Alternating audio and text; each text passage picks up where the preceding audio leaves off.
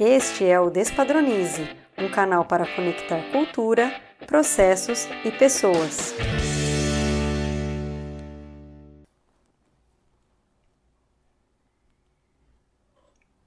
Olá pessoal, começando agora mais um episódio do Despadronize e nós sempre trazemos aqui pessoas para falar sobre áreas distintas.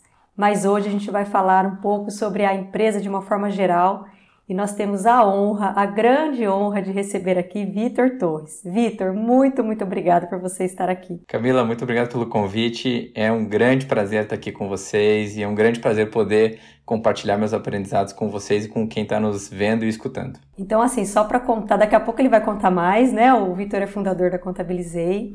E aí ele cuida com muito carinho, a Contabilizei cuida com muito carinho da contabilidade da ESA. E por isso eu sou muito fã dele. Eu tô até nervosa aqui de, de fazer essa entrevista, porque realmente é um momento muito especial. Vitor, para quem não te conhece, você é uma pessoa quase que pública, né? Sai às vezes em, em reportagens aí, mas para quem não te conhece, eu queria que você contasse um pouquinho aí da sua história, de como que você chegou até aqui. Claro, claro. É, acho que a minha história começa é, no Exército. É, fiquei três anos como oficial do, do Exército Brasileiro.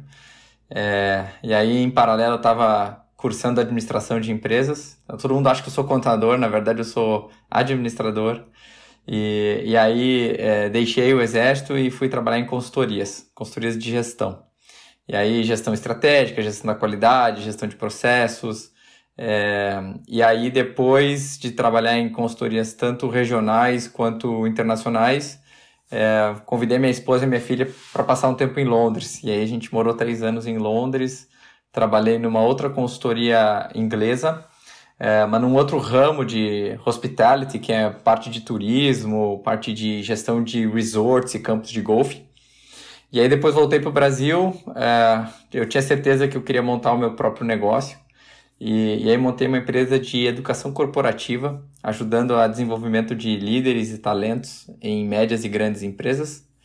E aí comecei a é, ter relacionamentos com contadores é, porque quem tem uma empresa precisa de um contador. E aí é, comecei a sentir um pouco de dor nesse relacionamento, tanto pelo, pelo fato de ser um custo alto, quanto de agregação de valor para o negócio.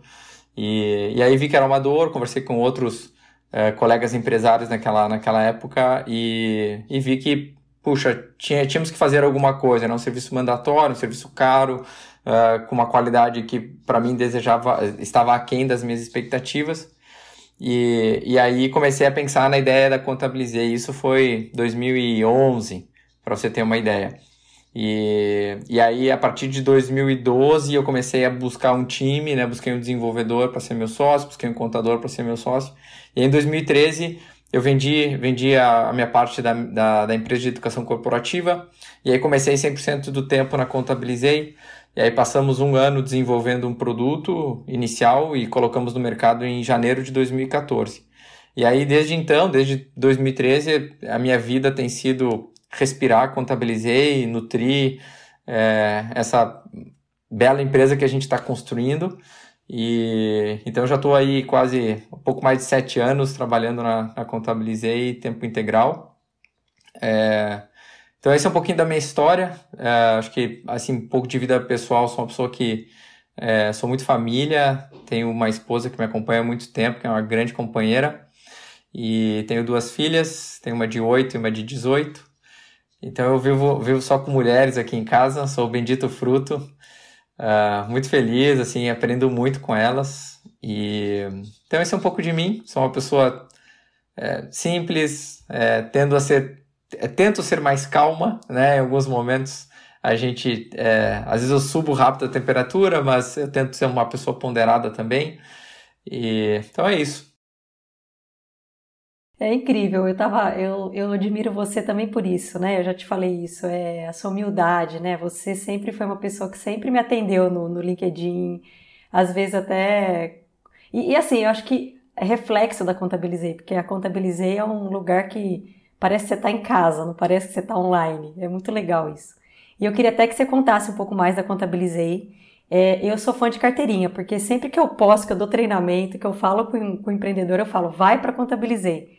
porque eu acho que a principal coisa que eu vejo, né, como, como empresa, é, cliente, é exatamente isso, é mais justo, né, o preço é justo e, e você não tem tanto problema, você consegue ali online e, e, pegar o que você precisa. Então eu queria que você contasse um pouquinho aí para o pessoal que está ouvindo. Exatamente, a gente vem fazendo uma mudança na forma como contabilidade é entregue para micro e pequenas empresas, Camila, e o que a gente fala, que a gente viu, né, era que ah, os escritórios contábeis usavam muito pouca tecnologia. E aí a gente falou, vamos criar o nosso próprio escritório de contabilidade, investir na nossa própria tecnologia que nos permite escalar, assim, né, permite escala e ao mesmo tempo com essa escala a gente reverter essa economia para o nosso micro pequeno empresário, para que ele possa reinvestir no negócio dele, para que ele possa dar uma melhor qualidade de vida para os sócios, para a família dos sócios, enfim. Então esse foi o, o, o, grande gatilho que nos motivou a investir mais na ideia, né, e tirar essa e colocar essa ideia, tirar a ideia do papel e colocá-la em prática.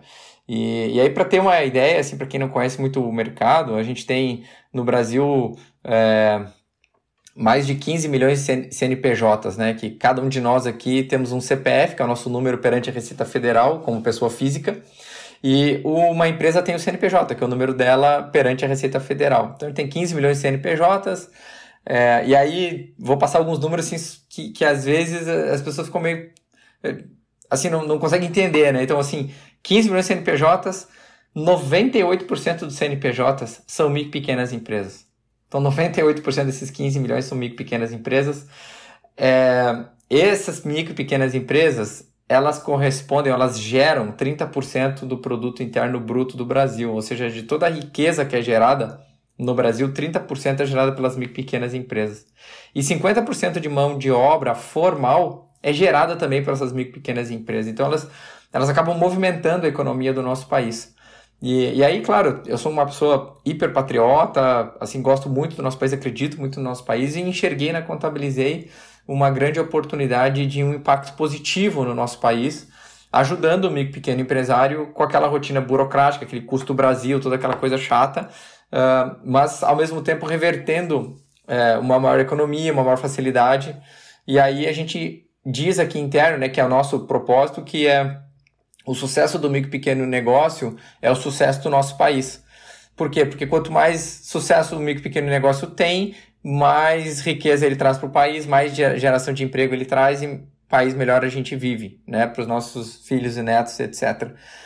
Então é um pouco disso que nos motiva a trabalhar e a, a enfrentar todos os obstáculos que a Contabilizei enfrenta, né? De ter um serviço inovador, das pessoas às vezes ficarem um pouquinho com o pé atrás de de falar, não, puxa, mas é, o contador lá da esquina eu conheço, é físico, eu consigo tocar.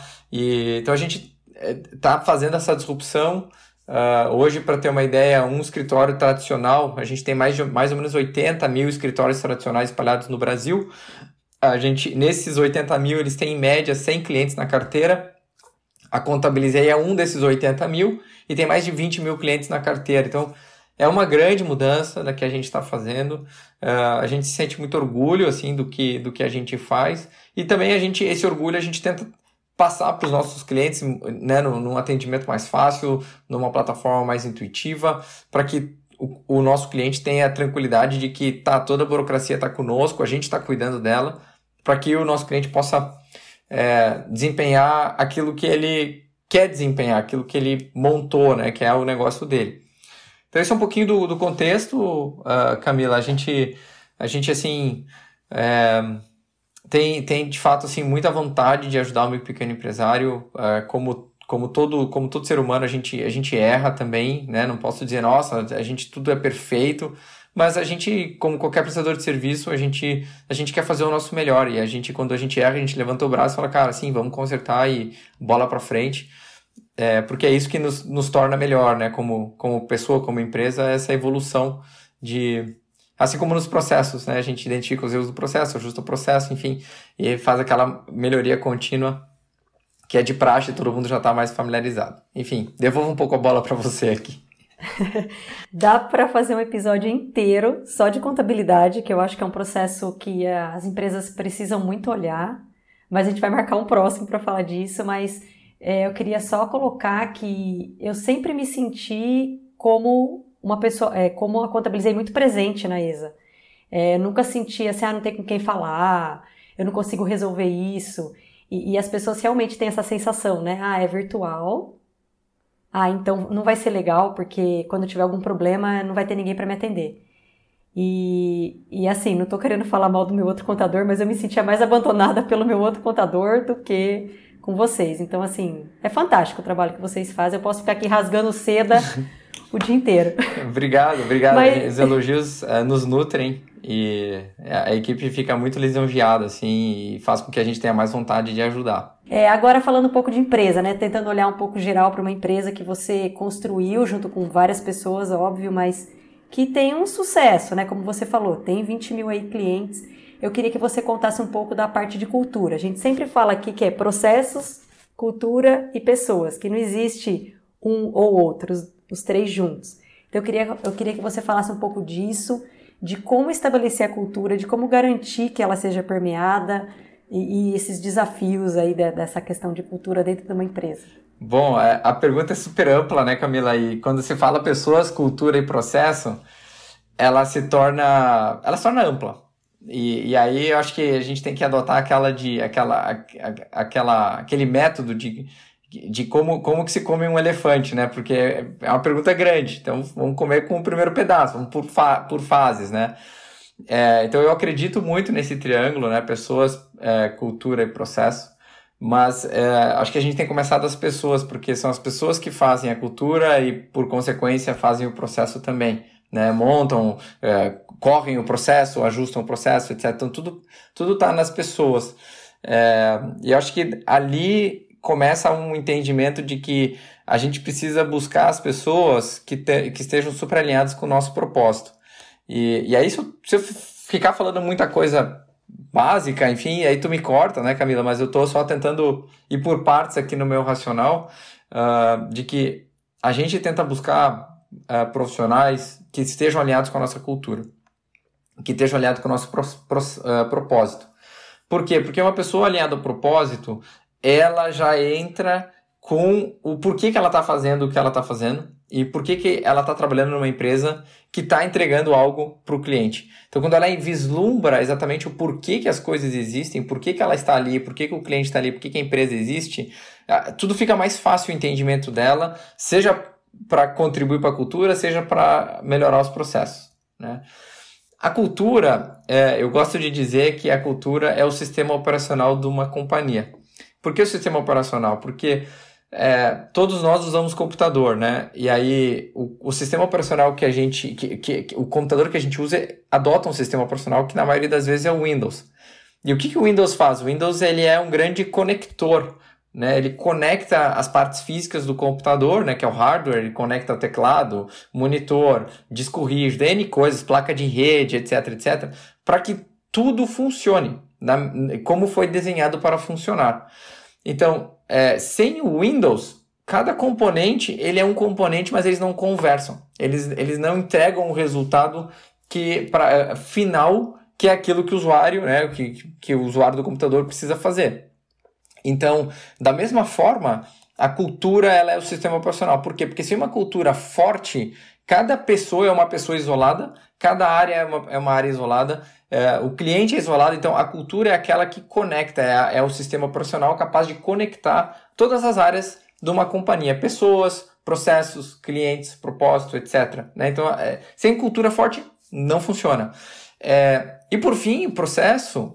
Processo é, é algo que, né, falando da companhia, a gente nasceu sem processo como uma companhia normal, uma empresa, e a gente foi evoluindo. Então, muitas das vezes a gente, é, à medida que a gente vai crescendo, a gente vai ter que ir remodelando o processo. Ou à medida que a gente vai executando, a gente vai vendo que o processo precisa ser mudado. Mas quem que enxerga o processo? São pessoas. Então, a, a pessoa tem que ter o propósito, que tem que estar dentro da cultura, tem que conectar, e aí tem que entender o processo, o porquê que aquele processo existe. Então, ela, dentro da cultura, a cultura conecta aquele processo a função dele. Qual que é o input, qual que é o output, né? E por que, que esse output é tão importante? E o que, que eu preciso ter de input para transformar, fazer a transformação para aquele output. Então é tudo tudo está linkado com, com, entre pessoas, cultura e processo. Muito interessante porque eu nunca tinha ouvido falar, nunca tinha ouvido ninguém falar que a cultura é o sistema operacional da empresa. Essa eu vou guardar essa frase aqui. Mas eu queria que você contasse ainda em cultura um pouco mais assim da prática. Como que vocês fazem na prática para garantir então que todo esse sistema operacional funcione para quem está ouvindo a gente possa pegar uma ideia, possa copiar, enfim. Tá bom, claro, e, e, e, tem que copiar e melhorar. Eu acho que tem que ser assim, né? Copia e melhora. É, não tem que ficar tentando reinventar a roda, porque né, às vezes a gente perde muito tempo tentando reinventar a roda.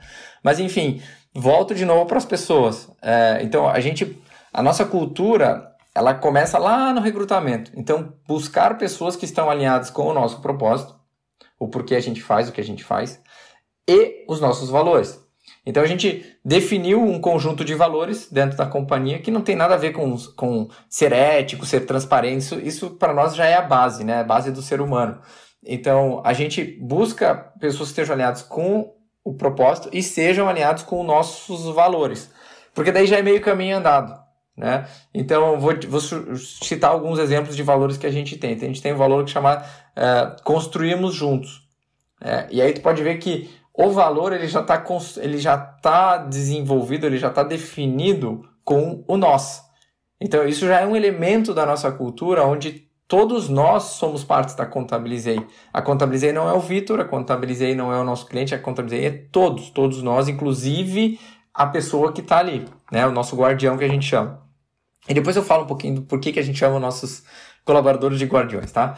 Então a gente recruta as pessoas que estejam alinhadas com propósito, com cultura, Dentro da cultura, a gente olha os nossos valores, é, que é construirmos juntos, que é somos transparentes, é, somos melhores 1% todos os dias. Então, isso dá um pouquinho também de, de desenvolvimento, né? Então, eu estou melhor, hoje eu faço 1% melhor do que eu fiz ontem. E aí, quando a gente olha para trás, não é 1%, são, é um acúmulo de 1% com juros compostos em cima.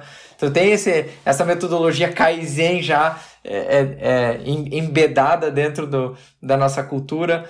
E, e aí a gente tem é, uma série de, de, de, iniciativas dentro da companhia que visem estimular é, o desenvolvimento e o aprimoramento da nossa cultura.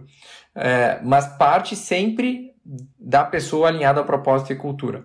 E aí o que, que o que, que a gente faz? Né? A gente fala que geralmente as pessoas quando entram na contabilidade elas olham e falam, poxa, é uma empresa diferente, eu tenho um tratamento diferente, desde o processo de recrutamento né? Desde o primeiro contato já é um diferente. E aí a gente indaga a pessoa, olha, se você quer que continue assim para melhor, você tem que entender que você também é um agente da cultura dentro da companhia. Então, não podem esperar que o Vitor seja o cara da cultura. Sim, eu dou o tom da cultura, muitas das coisas foram, da cultura foram herdadas de mim, sem dúvida, mas o Vitor não está no dia a dia. Então, uma outra coisa que a gente fala é do guardião de fato ser o guardião da nossa cultura. Então, esse é um dos elementos do porquê a gente chama de guardião. Então, são dois, né? Um do lado é o guardião, é o guardião da nossa cultura, e você é o guardião da burocracia para o nosso cliente. Então, tem duas, duas facetas, né? É, e aí a gente também fala que se ele é o guardião da cultura, ele é a, ele é a pessoa que não pode permitir que os valores da nossa cultura sejam quebrados no dia a dia. Seja ele, ele próprio, é, um colega da, colega da equipe, ou a própria equipe, ou um líder. Então, ele tem que também ter ciência de que, a partir do momento que ele permite que algo da nossa cultura não seja realizada, é, que ele levante o braço, que ele aponte e que ele costure isso ou que ele leve esse assunto para que seja resolvido. É, então isso faz com que a gente mantenha a nossa cultura, é, é, colocar dentro da cabeça de todo mundo que ele é um agente, ele é um guardião da nossa cultura e que se a companhia, se ele quer continuar trabalhando numa companhia cada vez mais forte, com uma cultura cada vez mais forte, ele tem um papel muito relevante dentro disso. É muito interessante essa sua fala, Vitor, porque o que eu vejo muito no dia a dia é que as pessoas negligenciam essa entrada, né? Então assim, ah é, pega algum conhecido, ou vamos rápido porque eu tenho pressa, né, para colocar alguém naquela posição, então não, não, se preocupa muito com essa entrada. E, e é muito interessante porque, como você falou, é meio caminho andado você colocar as pessoas certas, né, dentro do barco. Exato, exato. E, e às vezes que a gente mais errou como companhia foi justamente pela essa ânsia de trazer alguém para a posição, porque a gente né, tava com muita dificuldade operacional, tava com muita coisa para fazer. E a gente fala, tá bom, vamos flexibilizar aqui a entrada, vamos entrar logo, vamos fazer. E aí a gente via que isso dá problema no, no, no médio prazo. Não estou dizendo nem no longo, porque no longo, se tu permite ficar com uma pessoa que está desalinhada à cultura, que está desalinhada à performance, no longo prazo, né, de repente a tua companhia não exista mais. Mas no médio prazo ela impacta muito. E, e às vezes no curto prazo você não, não percebe. Né? Nos primeiros três meses você não, não percebe. Mas depois de seis meses você tem que perceber você tem que enxergar onde que você errou e geralmente o erro está lá no processo seletivo e quando a gente olha as entrevistas, olha aqui, ó, puxa, a gente negligenciou isso, a gente não viu isso, olha tudo que está vendo. E aí, dentro do nosso processo seletivo, é, a gente é bem chato uh, para as pessoas que querem entrar dentro da companhia e a gente já aprendeu que não adianta colocar qualquer um na função, porque isso vai dar problema. Então a gente prefere, às vezes, uh, o time assumir uma carga um pouco mais pesada por um período né, determinado de tempo, uh, em detrimento de ter alguém só na posição. E aí, dentro do processo seletivo, a gente tem as nossas entrevistas com o nosso time de pessoas, a gente tem a entrevista com o time da área que a pessoa vai trabalhar, e aí a gente tem uma entrevista de cultura, que é a última etapa do processo, né? E é uma etapa onde ela reprova. Então pode ter passado por time de pessoas, pode ter passado pelo, pelo time mesmo, que vai trabalhar, mas se a área de cultura disser não vai porque não tem isso, isso e isso, a gente não traz. E ali é uma grande barreira. Então teve pessoas já indicadas por mim que eu queria trazer e não, não passou na cultura. É, recentemente a gente teve um caso também de alguém em tecnologia.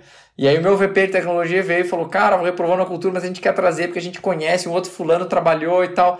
E a gente falou, cara, cultura, os pontos, os pontos são relevantes? São. São verdadeiros? São. Então, não dá para trazer. E, então a gente tem que ter essa ciência de que a, a gente tem que ter a pessoa certa. As, as pessoas que a gente não aprova é, é, é porque uh, a gente assim a gente não acha que elas são úteis, não, elas, elas podem ser úteis, mas elas não estão alinhadas com o fit da conta, elas não têm um fit com contabilizei. Né? Então a gente às vezes não consegue trazer profissionais muito bons, mas que não tem um fit. E a gente não traz mesmo assim.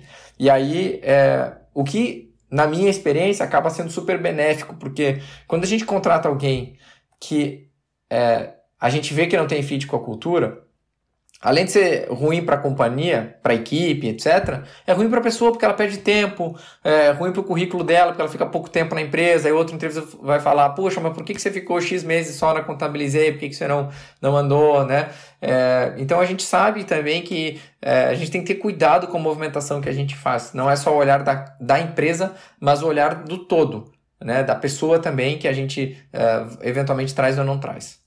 E eu acho que é um baita desafio, ainda mais no mundo de tecnologia, né? Onde você tem uma escassez ali de, de mão de obra, e aí você está precisando, e aí tem aquela pessoa que se encaixa ali, como você falou, no, nos requisitos técnicos. É, é coragem, coragem para dizer não. É duro, é duro, mas é aquele negócio, a gente já aprendeu é, com os nossos erros. E, e, e, persistir no erro, puxa, é uma, uma grande bobagem, né? E a gente, às vezes, como ser humano, é, a gente tenta a gente tenta contextualizar, a gente tenta justificar, não, mas dessa vez vai ser diferente, não, mas a gente. Sabe? E, e essas coisas a gente já aprendeu também que não dá. Não, mas vamos montar um plano, vamos fazer isso. Cara, não vai funcionar. A chance de funcionar é muito baixa. Por que, que nós vamos investir nisso? Por que, que nós vamos arriscar tanto? E, inclusive, se não der certo com a pessoa, o que nós vamos fazer com a pessoa? Né? Poxa, a pessoa às vezes se mudou, às vezes a pessoa deixou uma outra oferta para vir para gente. Então a gente, a gente precisa ter um olhar mais, mais holístico. Perfeito. E aí você comentou assim, ó, nós nascemos sem processos e aí fomos crescendo. Eu queria que você contasse um pouco dessa questão de processos, como que vocês é, organizam isso dentro da Contabilizei e como isso foi crescendo aí nessa escalabilidade, né, de uma empresa que sai aí de zero para 20 mil clientes.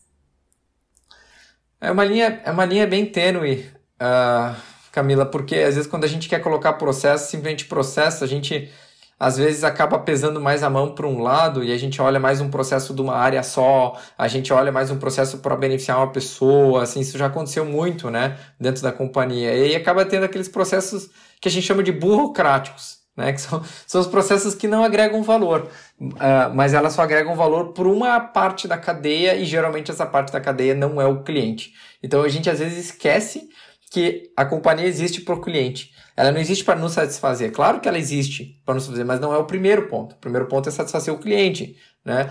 Então, a, a gente tem muito cuidado de quando a gente vai de fato fazer um processo, de assim, tá bom, o que, que é que esse processo agrega para o cliente? Aí ele agrega para o cliente, agrega para nós, beleza, vamos documentar ele, vamos fazer o processo. É, a gente também, por ser uma empresa é, de muita tecnologia, muitos dos processos a gente acaba é, botando para tecnologia, né? Para que a gente não, a gente tire da mão do ser humano aquela coisa meio, é, meio braçal de fazer algo, né?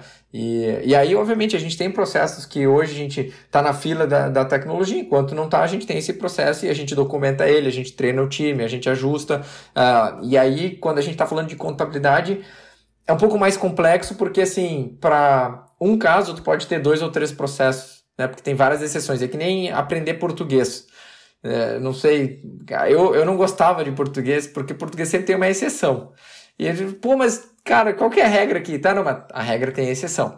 E, e aí na contabilidade é a mesma coisa. Né? Tem muita exceção e, e às vezes a gente tem um processo para, sei lá, 90 e poucos por cento dos nossos clientes funciona, mas para alguns não funciona e aí ele cai na exceção e aí a gente erra para o cliente. Então, às vezes a gente acaba errando, é, a gente erra, é, eu, eu gosto de dizer, às vezes a gente, a gente ganha no atacado, a gente ganha no volumão, mas a gente perde no varejo por alguns pontos.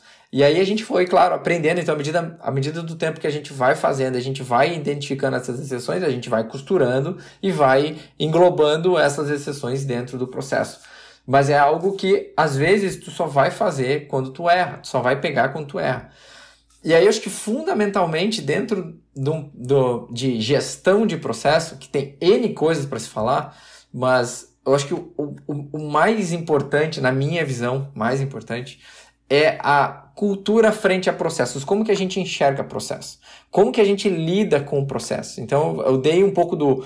O processo ele tem que ser guiado para o cliente, para agregar valor para o cliente mas ao mesmo tempo é o que a gente, como que a gente olha o processo, como que a gente olha quando há erro no processo, quando a gente olha que, que a gente precisa otimizar o processo. Então, tem, a gente tem uma, uma cabeça eh, dentro da companhia que é assim, não importa se o processo está sendo dessa, dessa, feito dessa forma, se foi o Vitor que colocou o processo no passado, se foi um, um outro vice-presidente que botou, se não está funcionando, vamos mudar. Então tem que ter essa, esse mindset de Cara, o processo está ali e ele tem que ser orgânico.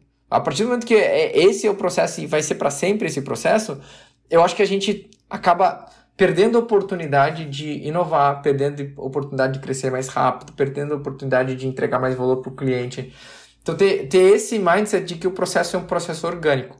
Agora, toda revisão de processo tem que ter vários racionais em cima. O porquê mudar esse processo? Qual que é o ganho? Né? Qual que é o piloto que a gente rodou que vai trazer um ganho para esse processo? Para depois falar, vamos mudar o processo.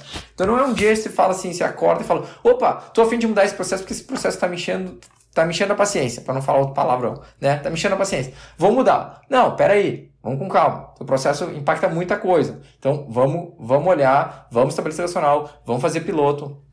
Então acho que são esses é, pequenos, mas grandes focos e lentes que a gente usa para olhar o processo. E é interessante, e eu queria até perguntar isso para você, porque quando você é pequeno, tá ali você e tá todo mundo do seu lado. E aí de repente você começa a ficar grande, você, como você falou, você não está no dia a dia de todos os processos.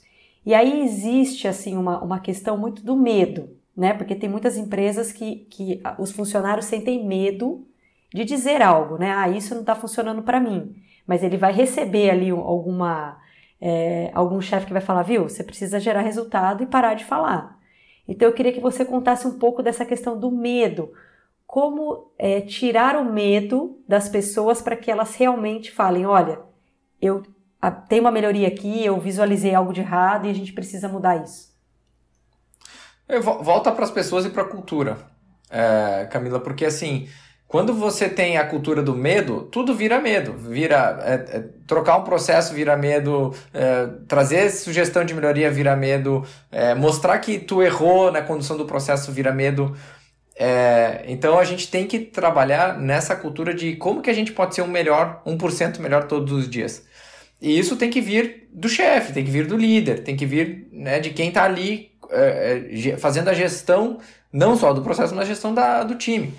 Então, se tu tem dificuldade, se, se você é um líder que tem dificuldade em receber notícia ruim e reage de forma ruim à notícia, você pode ter certeza que teu time está escondendo muita coisa debaixo do tapete.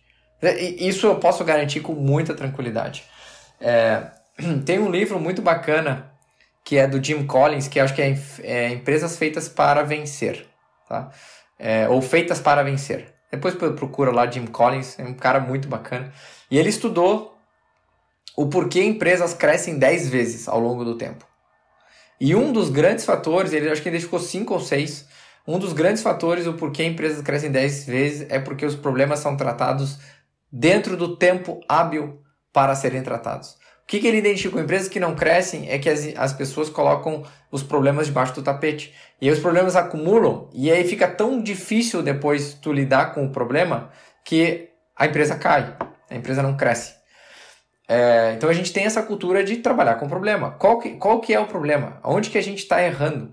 Né? E tirar o erro de fato da pessoa. Obviamente, se a pessoa erra sistematicamente, pô, temos que fazer alguma coisa. Mas entender que a falha é humana. E o melhor é o intuito de que a gente tem que ter de o que, que a gente tem que fazer para melhorar. Então, passa da cultura que a companhia quer, que a companhia trabalha, passa da cultura que o líder passa para o time, passa do papel do líder, passa do perfil do líder. Então, é, assim, às vezes a gente fica só discutindo o processo. E, e, e, tem que discutir o processo, mas às vezes não é discutir o processo que vai melhorar tudo. É, é muito na relação líder-liderado, da cultura da companhia. Então é, é, é, assim, é um mix, né? Mas às vezes o que, que as pessoas às vezes querem discutir? Elas só querem discutir o processo. Né? Então, só discutir o processo é válido, ele é válido, mas é, não é a única coisa que tem que ser discutida. Então, ela tem que discutir o relacionamento humano, como é que você trata com problema, com falha, etc, etc. Aí, por consequência, você vai ajustar o processo. E quando a gente, é, né, quando você é uma empresa pequena, você tem, sei lá, é você mais duas ou três pessoas, depois é você mais cinco pessoas, eu diria assim, confortavelmente que até 20 pessoas, muitos dos processos não precisam ser nem escritos. Né? Muitos dos processos estão embedados dentro da cultura, do valor que você segue. Então, cara, o que, que qual que é o valor? O valor é o cliente na frente. Então tá bom, vamos sempre fazer o que é o melhor para o nosso cliente. Certo? E ali o processo mais ou menos fica desenhado para o cliente. E, e, ele não precisa estar ali dito exatamente escrito, documentado, o cara tem que ler, tem que ter um fluxograma. Não, se tu quiser organizar, puta, bacana, tem que fazer, até é melhor para treinar os outros, etc. Mas não necessariamente é, tu precisa colocar isso no papel. Tu tem que ter um alinhamento do processo entre pessoas, né? Que daí deriva dos valores, etc. Mas é, não, tu, é, é muito de alinhamento. Porque tem bastante gente que pensa que a partir do momento que você desenhou tudo vai se resolver, né? A partir do momento assim, eu ponho num papel, coloco lá no meu armário e aí tudo se resolveu, nada mais vai acontecer de problema. É, eu diria assim, tu desenhar e ser um desenho que de fato não agrega valor tanto para o cliente quanto pro... nunca vai nunca vai vai acontecer porque o cara que está executando lá ele fala assim cara isso aqui não faz sentido isso aqui é, é por que, que eu tenho que passar por esse pedaço no, na etapa. Por que, que tem que existe essa etapa? Isso aqui só me atrapalha. Aí o cara acaba não fazendo. Se tu não explicou o porquê dessa etapa, o que, que qual que é o impacto dessa etapa, o cara não vai fazer. Então, é, é, é, um, é, um, é um mindset primeiro, né, de cultura e gestão, para depois você documentar o processo, uh, estabelecer o processo, uh, fazer a gestão do processo. Mas é bem isso, não é botar na, não é botar na parede que vai. É que, nem, é que nem quadro de missão e visão. Não adianta tu botar missão e visão no, no, na parede se o líder não, não acredita nisso, se o cara não vive isso. Uh, então eu gosto, eu gosto muito da, da, da expressão que eu herdei um pouco do exército, que é assim, a palavra convence, mas o exemplo arrasta. Né? Então, tá bom, pode ser bonito, tá escrito ali, mas espera aí, cara, a gente faz isso de fato, a gente acredita nisso isso aqui realmente é importante pra gente? Se nada disso for, você não vai fazer. Com certeza. E aí você comentou assim do Kaizen, né? Eu sou fã assim dessa, dessa parte, já fiz muito, muito Kaizen na vida. Eu queria que você abordasse um pouquinho essa questão de Lean, de sistema Toyota, de Kaizen e metodologi metodologias ágeis, que vem sendo muito falado. Eu queria que você trouxesse um pouco da sua visão em relação a isso. Tá bom? Eu acho que muito parecido com colocar o processo na parede, né? Kaizen é lindo, Lean é lindo, 5S é muito legal, é antigo pra caramba, mas é muito bom. Mas você tem que entender o porquê que você faz, você tem que acreditar. Porque se você não entende o porquê, você não entende o impacto, você não acredita, nada disso, você pode documentar, não vai acontecer. Então eu, eu tenho um exemplo lá que é, quando eu estava no exército, a gente começou a, a, trazer muito, muita coisa de qualidade para dentro. Né? E aí, então, 5S, em termos de organização, né, tudo no seu lugar, etc, etc. As pessoas, o que, que elas faziam? Elas, elas etiquetavam tudo. Então, tu entrava nos lugares, estava tudo etiquetado. Aí tu fala, pô, implementou 5S. Não, tá tudo 5S. Mas por dentro, tava, sabe, tava tudo zoneado. E, então não adianta tu etiquetar, não adianta tu colocar na parede se você não acredita na filosofia. É uma filosofia de vida. Kaizen e Lean é uma filosofia de vida, certo? Que daí você aplica no, te, no, no, no teu trabalho também. Então, se, se você não tem essa filosofia de estar melhor, de fazer as coisas lean, de, de entender que tu tem que buscar eficiência naquilo que você faz, você não vai aplicar. E, ou se você tentar aplicar, você vai se frustrar porque você não acredita. Então, tá, para mim, tá muito no core da pessoa. Tu, tu não pode chegar e falar assim, vamos implementar processo Lean sem antes trabalhar o comportamental, sem antes trabalhar o valor, sem antes trabalhar a pessoa e o time para poder fazer isso. E eu, e eu tenho certeza que faz parte do pessoas, processos e cultura, certo? Que eu sei que vocês trabalham aí. É, então vamos lá. Uh, Kaizen é muito da filosofia que eu trago dentro da, da, da companhia. Eu trouxe isso. Falei, cara, a gente tem que estar tá melhor, a gente tem que estar tá melhor. É, então, nas apresentações que o time faz para mim, eu falo assim: eu quero ver muito pouco o que está dando bem, que está andando bem, e eu quero ver muito do que a gente precisa melhorar e qual que é o plano que a gente tem que ter para melhorar. Então, eu quero discutir isso. Então, ali eu já seto o tom de que não adianta vir falar para o presidente da empresa que está tudo muito bonito, porque eu não acredito que está tudo muito bonito. Sim, a gente tem, entrega muitos resultados, cara, fantástico para dentro. Legal, vão tomar cerveja e vão comemorar. Mas quando a gente está dentro do trabalho, eu quero entender aonde estão os pontos de melhoria. Então, essa é uma filosofia que eu acredito e que a gente aplica da companhia. A coisa Lean, é, principalmente em tecnologia e produto, ela é, assim, é muito discutida e eu vejo muitas pessoas é, se perdendo em conceito, em definição de conceito, em definição de experiência de outros. Né? Então, ah, pega o exemplo do Spotify e aplica, pega o exemplo da. Cara, não é assim. Você tem que entender a cultura, você tem que entender as pessoas. Não é simplesmente pegar as coisas, copiar e implementar. Você tem que copiar, ajustar e aí implementar. E ajustando ao longo do tempo. É, então, a minha crítica, eu, eu, assim, gosto muito da filosofia Lean, mas a minha crítica tá que as pessoas passam mais tempo definindo o conceito do que implementando e girando o ciclo. Porque o Lean, se tu for né, a gente um pouco mais antigo de processo, nada mais é do que um PDCA, tá? Que os caras gourmetizaram. E, e aí, claro, eu tô jogando, chutando Paulo Barraca aqui, mas eu falo assim para dentro da empresa, né? Eu falo com o pessoal de tech, cara, tu não me vem com essa brincadeira de Lean, porque Lean, cara, é lá da década de, sei lá, 50, 60, da filosofia Toyota. Entendeu? É PDCA na veia. Certo? É planejar, fazer, controlar e depois agir, né? É, ajustar. Então é isso que a gente tem que fazer, é isso na vida, e tu tem que fazer isso é, é, não só na tua empresa, você tem que fazer isso na tua vida. Você tem que planejar o que você quer dentro do, do teu uh, matrimônio, você tem que entender o que, que você quer fazer dentro da, da tua vida como pessoa, você, você tem que é, é, tra traçar esse planejamento, você tem que começar a executar e corrigir, é, né? Veio o Covid, como é que você ajusta isso? Tu, é, é, é o PDCA. E, e, e, aí, obviamente, as pessoas ficam discutindo. É, aí veio o Eric Ries lá, Eric Ries, e aí botou o Lean Startup. Puxa, muito legal, mas aqueles, aquelas bolinhas que ele colocou lá, nada mais é do que o PDCA. Certo? Não tem, não tem coisa diferente disso. E aí eu não sei, eh, Camila, se tu quer que eu faça um double click em alguma coisa, mas eu tô dando a minha, a minha visão bem macro, né? Que eu tento ser uma pessoa muito mais simples, né? Deixar as coisas mais simples, tá? Cara, não vou ficar perdendo muita ideia, muito tempo discutindo o conceito. Vamos tentar trazer o conceito para cá, um conceito, vamos tentar se alinhar aqui e vamos começar a implementar e corrigindo ao longo do tempo. Não tem implementação perfeita. Quem que, quem que faz aqui um projeto que tem implementação perfeita? Não tem. Quem que faz um processo da primeira vez que é perfeito? Não existe. Não existe. Então, a gente tem que entender isso. Cara, não vai existir um projeto, um processo, qualquer coisa que a gente vai fazer perfeito na primeira vez. A gente vai tentar fazer.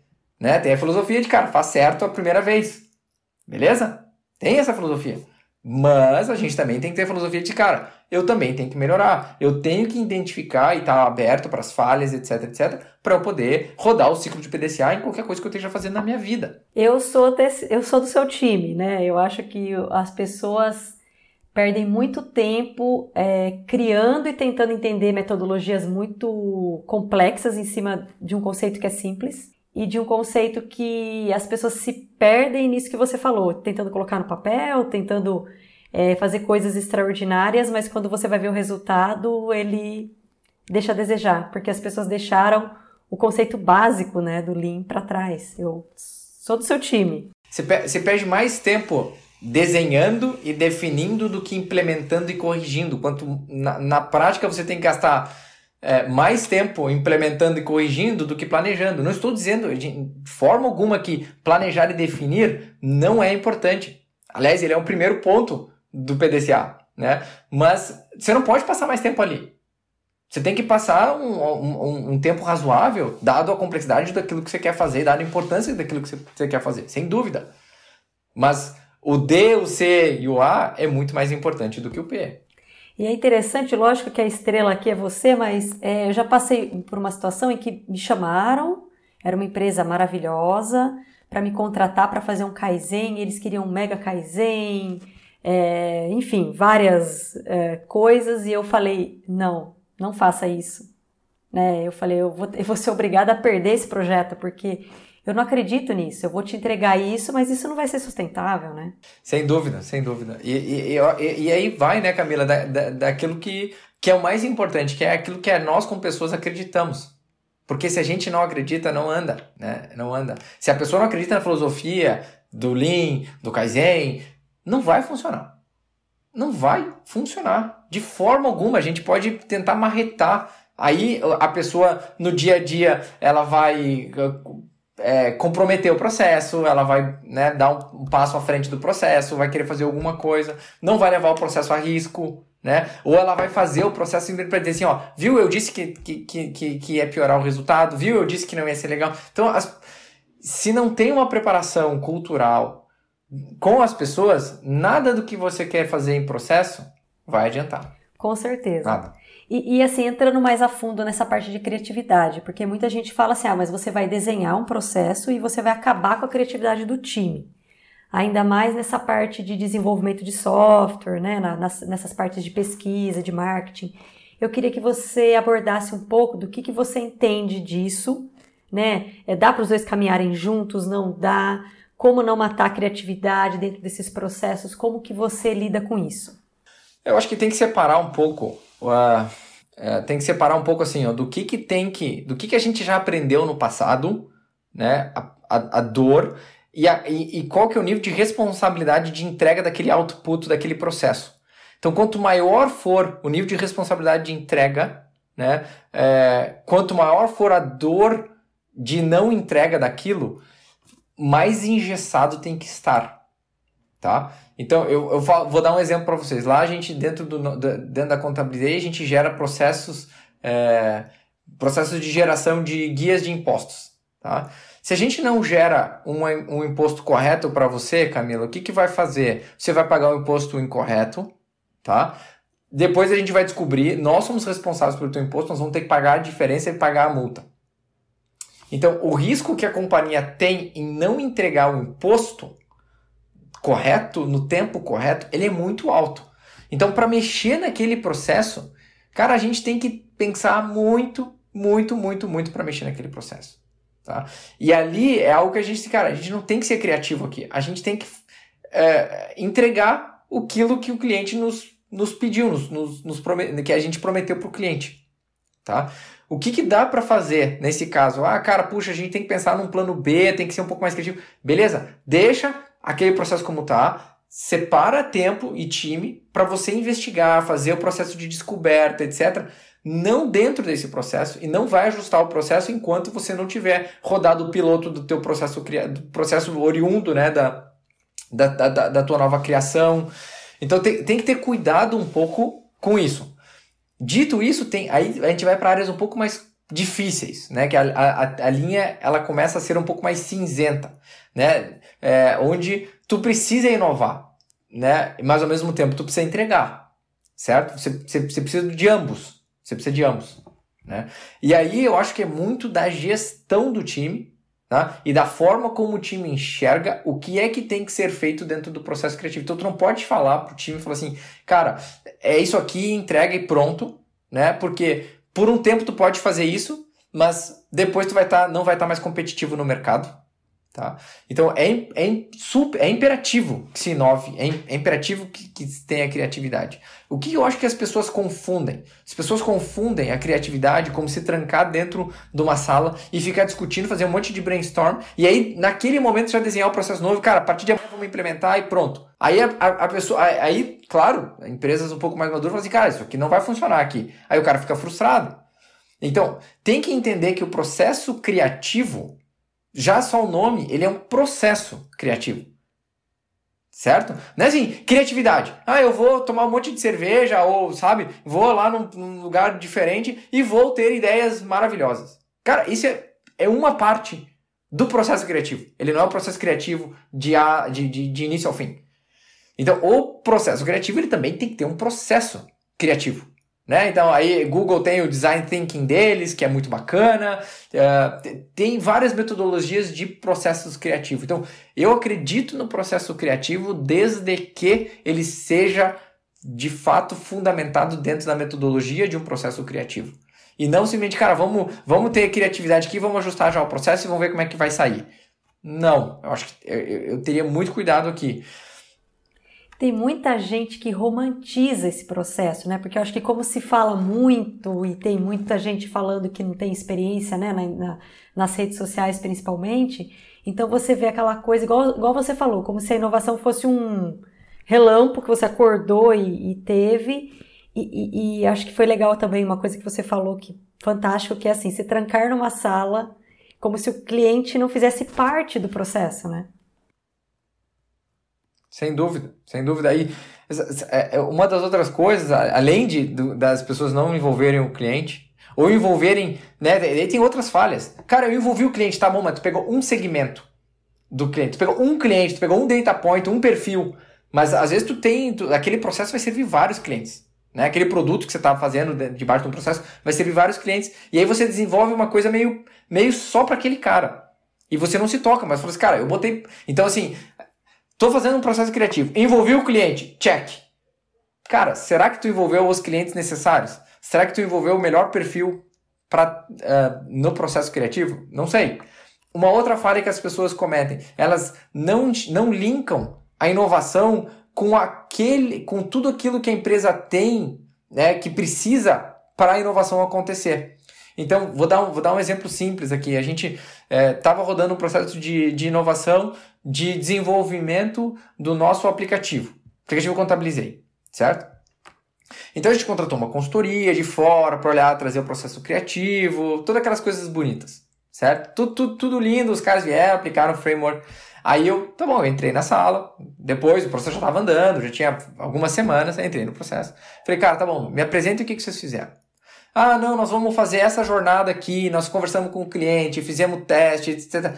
Tá bom. Aí me, mostraram toda a nova jornada do cliente, todo o novo processo através do aplicativo uh, móvel. Tá? Aí eu falei para eles, como é que vocês vão resolver esse ponto aqui, que é um pontinho, tá? Que linka com todo o, o, o todo, todo o core da companhia, que linka com todos os outros processos da companhia.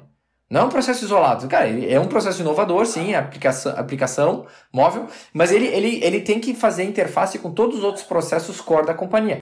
Então eles não pegaram um processo, só para começar, eles não pegaram um processo e falaram, cara, como é que a gente traz esse processo para dentro? Esse, essa, essa atividade ser é, parte do, do processo.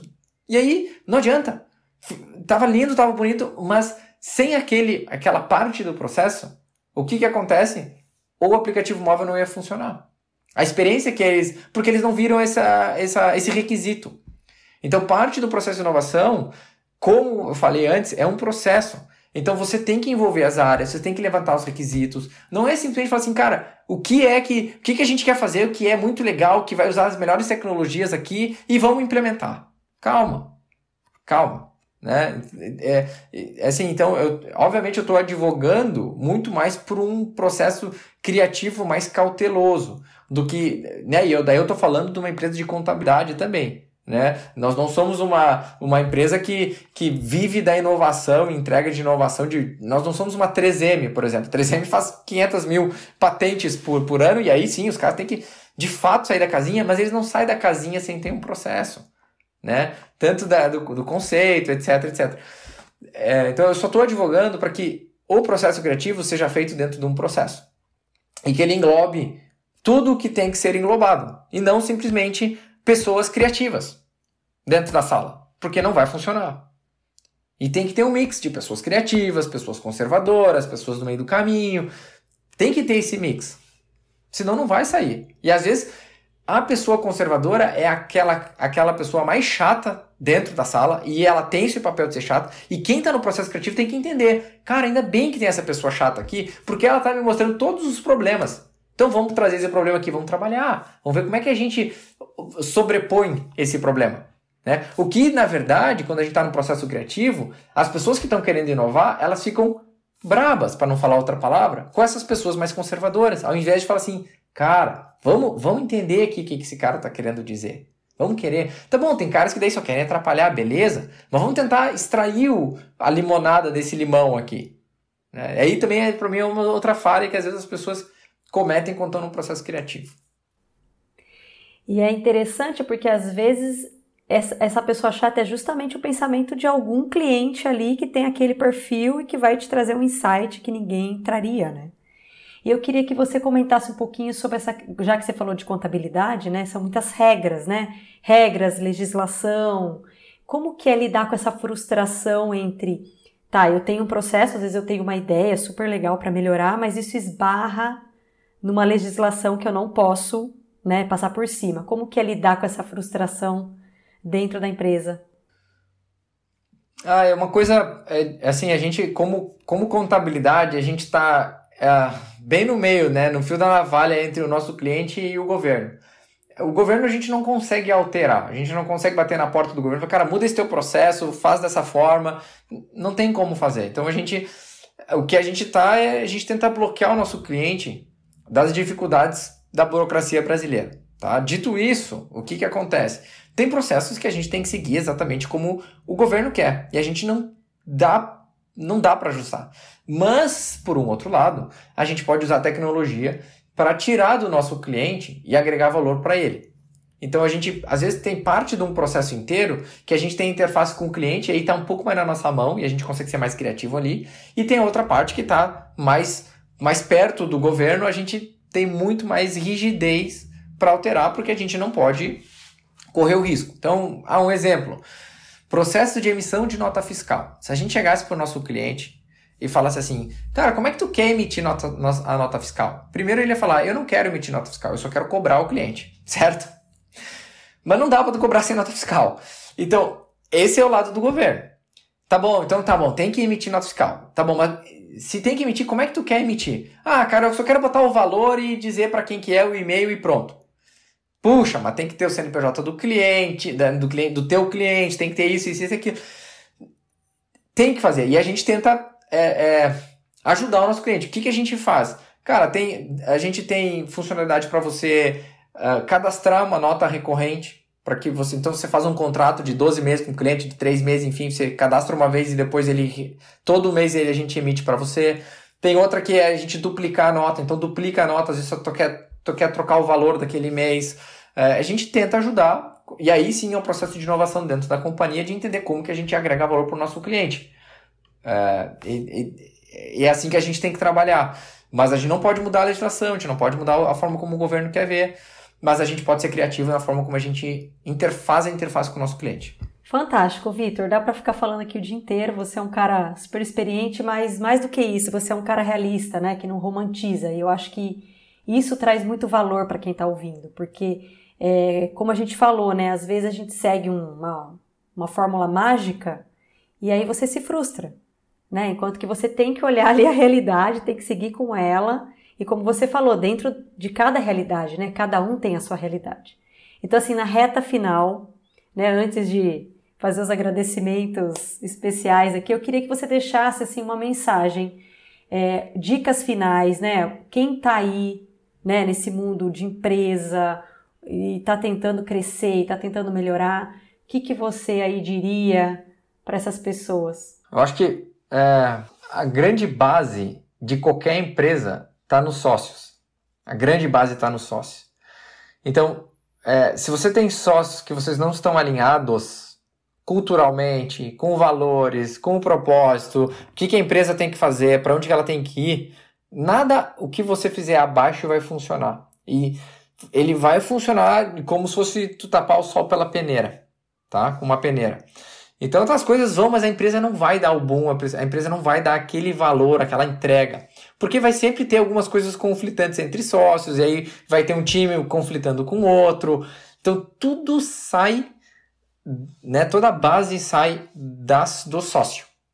Então tenha certeza uh, daquilo que você acredita, tenha certeza dos valores, tenha certeza dos princípios que você tem é, de como que você acredita que a empresa tem que rodar, alinha isso com o sócio, tem que ter uma visão única.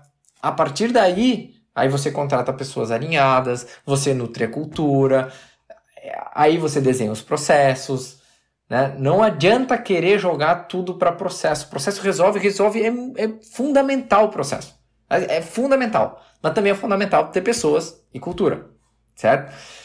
Mas as pessoas e cultura saem dos sócios, que não deixam de ser pessoas né? E a cultura é implementada pelo sócio. E depois ela é cultivada e nutrida e ajustada e melhorada pelas pessoas que a gente contratou.